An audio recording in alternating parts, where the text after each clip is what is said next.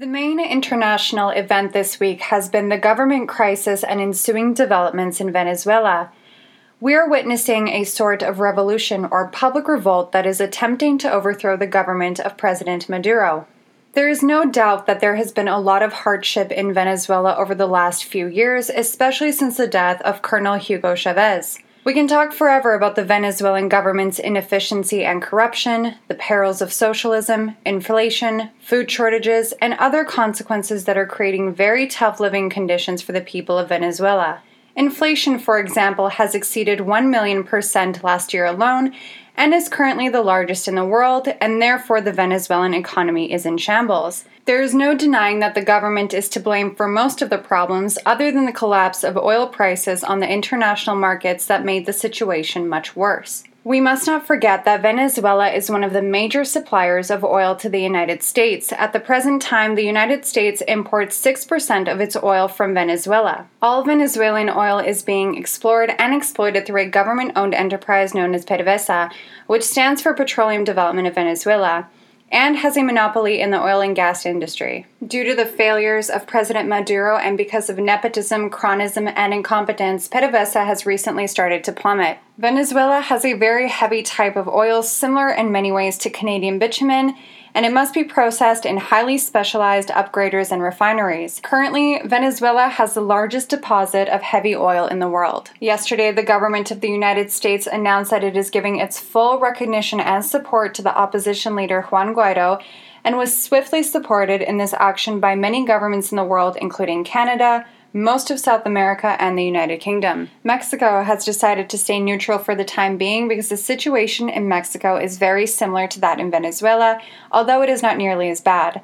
Other countries, such as Russia, China, and their allies, are supporting President Nicolas Maduro, so it can be said that a line has been drawn in the sand. Many important historical factors contributed to the current situation in Venezuela. To a large degree, the United States' diplomatic involvement in Venezuela is like a continuation or modern upgraded version of the Monroe Doctrine, that was established in 1823 by American President James Monroe. In one simple sentence, the Monroe Doctrine states that the United States will not allow European countries to interfere in the politics of South America in this case, European foreign powers have been replaced by countries outside of the Western Hemisphere. Consequently, the United States is worried about the geopolitical stability in the whole region surrounding Venezuela. The United States has been guarding this doctrine for almost 200 years and has influenced American foreign policy by keeping countries from intervening in South and Central American politics. Most notably, Spain by supporting all movements aimed at the liberation of former Spanish colonies in Latin America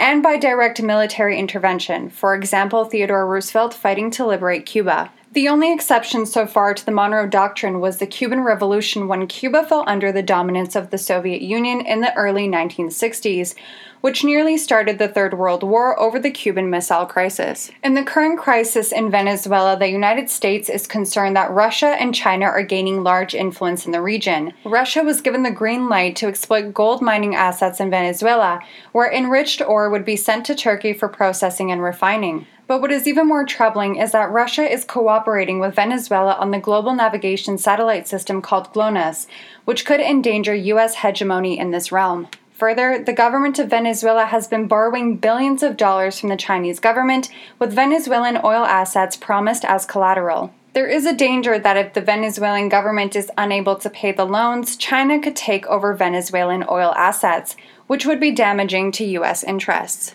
But what bugs me in all of this is that the United States and its allies are intervening in the domestic affairs of Venezuela by declaring its support for Juan Guaido.